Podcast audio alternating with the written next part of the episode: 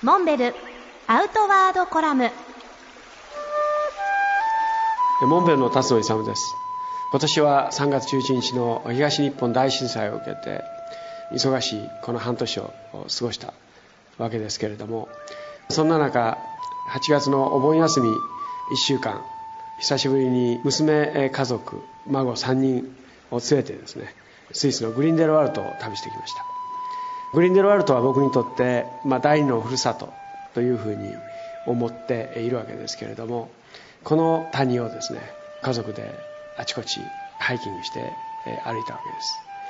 まるでハイジーがそこにすぐ出てきそうなそんな風景の中小学校1年生の一番生の孫を伴ってですね山歩きをしたわけですけれども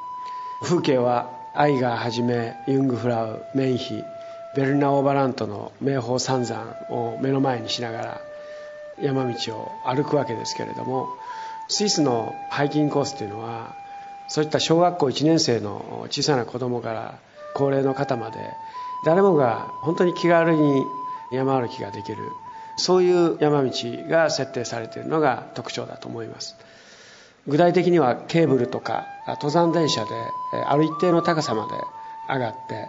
それをほとんど真横に高低差のない山道をですね景色を楽しみながら草花を楽しみながら歩くわけです。日本で登山っていうとどうしても切り立った急斜面を登り続けるというイメージが強いんですけれども昔からこういったスイスの登山道というのは一般ファミリー子供やお年寄りに対しても非常に優しいコースがたくさん用意されています。そんな山歩きの途中草原を見つけてそこでかねてから用意した赤毛線をですね引きまして景色を楽しみながらお茶を飲むというこれもまたスイスのアルプスならではの楽しみの一つだったと思います。きっと日本でも場所によってはそういったお年寄りから子供までが気軽に楽しめるハイキングコースが作れるはずだと思います。